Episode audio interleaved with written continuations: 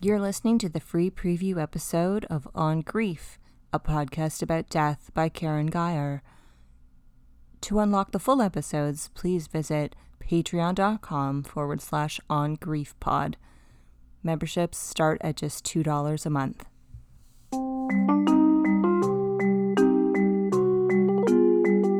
This is On Grief, a podcast about death. Episode 9 Pet Grief, Part 2.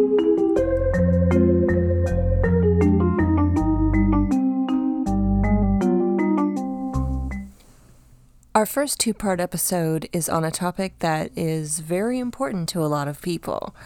85 million families in America own a pet, with life expectancies for various pets going from a year to many, many years. That brings up countless opportunities for people to experience and suffer through pet grief. Last week, we spoke with Wendy Van de Poll, who gave us a really great primer on pet grief and what people can do when they're experiencing it and how to know when it is something a little bit more complicated.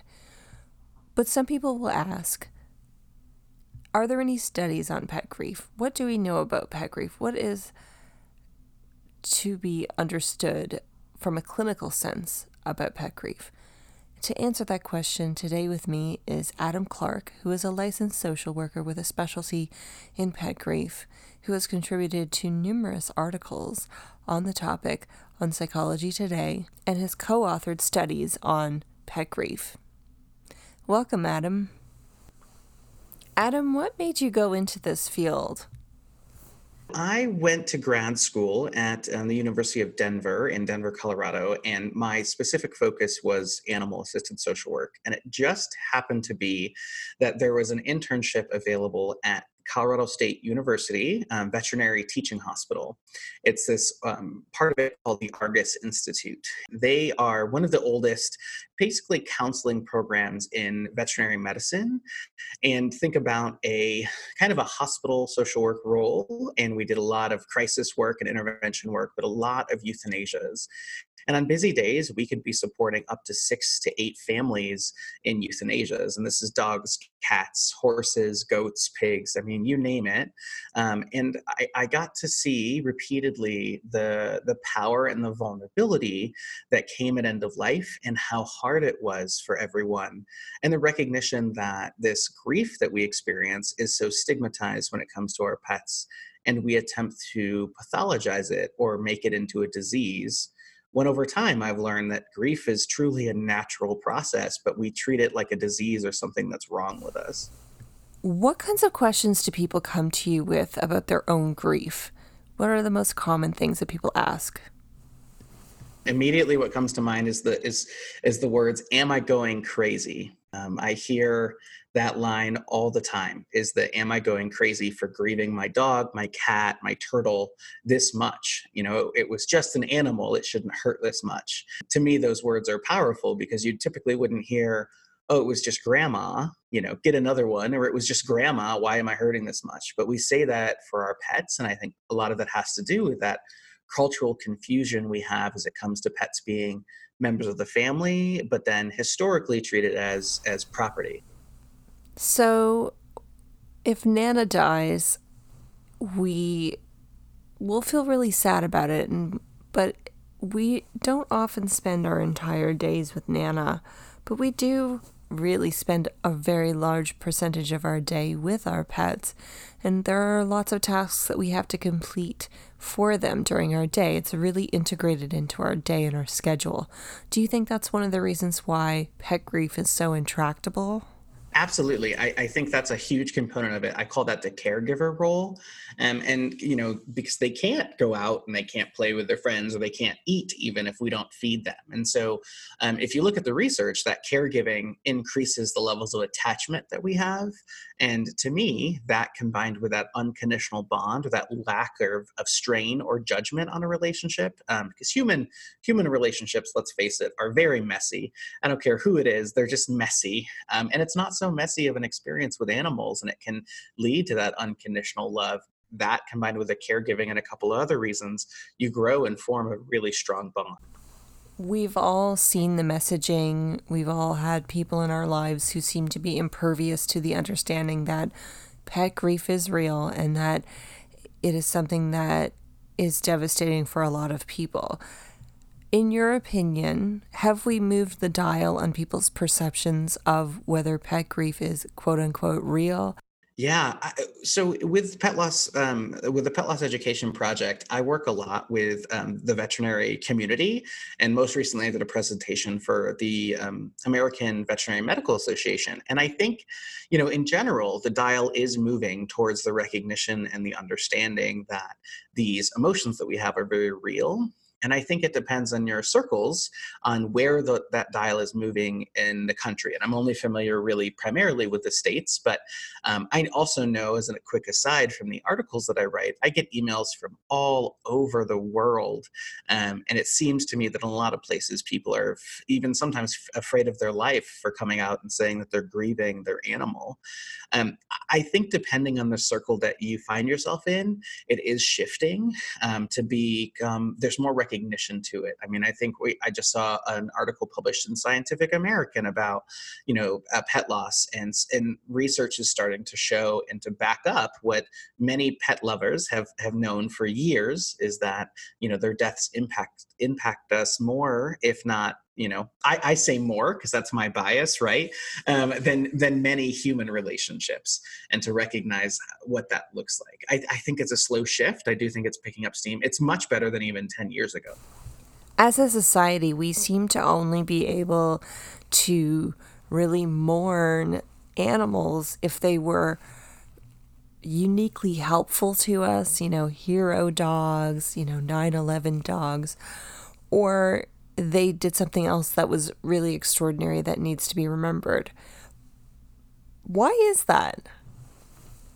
I would agree with that, but I would also, looking at it from a social work lens, I kind of took that as a cultural standpoint that you know we grieve celebrity icons when they die, but if someone is in the street and and dies, we don't we don't pay any attention to that, right? And so when we look at our animals, there's this level of sentience or do they have a soul? Do they have a meaning? Are they on the same level as humans? Um, and my bias is that yes, they do. They do have a soul. They have meanings. They have emotions. And most pet owners would agree with that. And some people still don't agree with that. And so I think you've got this disconnect there um, of you know what what is their meaning and purpose in life and and i think that's that's a really powerful piece that's starting to shift and I hate to say it because I am a millennial, but I think millennials too, a lot of them have a different lens where they're having children later in life and their pets have become surrogate children and they're treated as such. And I think the pet industry is a multi billion dollar industry and that's been growing dramatically every year. So I think, I think along that lens, it's natural that that's been shifting. But I think with that shift comes a little bit more comfort to talk about it. And it's, there's a lot of forums and online presence and people kind of whispering the support needs um, to grieve that. But if you look at society within itself, I mean, we only get what, three days off federally for grieving an immediate family member? So there's a lack of recognition in general of, of the impact of grief. Depending on how old a child is when they're grieving an animal, really determines their ability to handle what is in front of them because it is such a devastating thing the first time that it happens. So, what do we know about the ways in which children grieve pets differently? And what should we be aware of when dealing with children who are grieving their pets? Yeah, that's a really great question. My biggest advice in that is do not lie to them and to try to protect them. There's so many well intending parents that will say, oh, Fluffy uh, went to sleep. And then all of a sudden your child doesn't want to take a nap or and is terrified of going to sleep because they don't know where fluffy ended up. Or some sometimes family members will say oh they went to camp. And then their children don't want to go to camp. And and i think we look at it as trying to protect our children from something that is unsafe But I think the more we can recognize that grief is a part of the experience of living, it's just the price we have to pay for being alive and for loving, is that recognizing that children have a lot more resiliency than we give them credit for. They they also don't have kind of that frontal lobe capacity to grieve and talk about it the way we do. So ways that to, to help them cope is by, you know, art projects or drawing or painting, getting them involved. I've had children plan memorials for animals. Um, and I've also, at the same time, had tea parties in the room with children when the euthanasia is going on. And they're, then they're a part of that experience. And so some of my advice there is give children if they're old enough and you feel like they that's appropriate for them give them the choice of if they want to be there if it's a planned thing.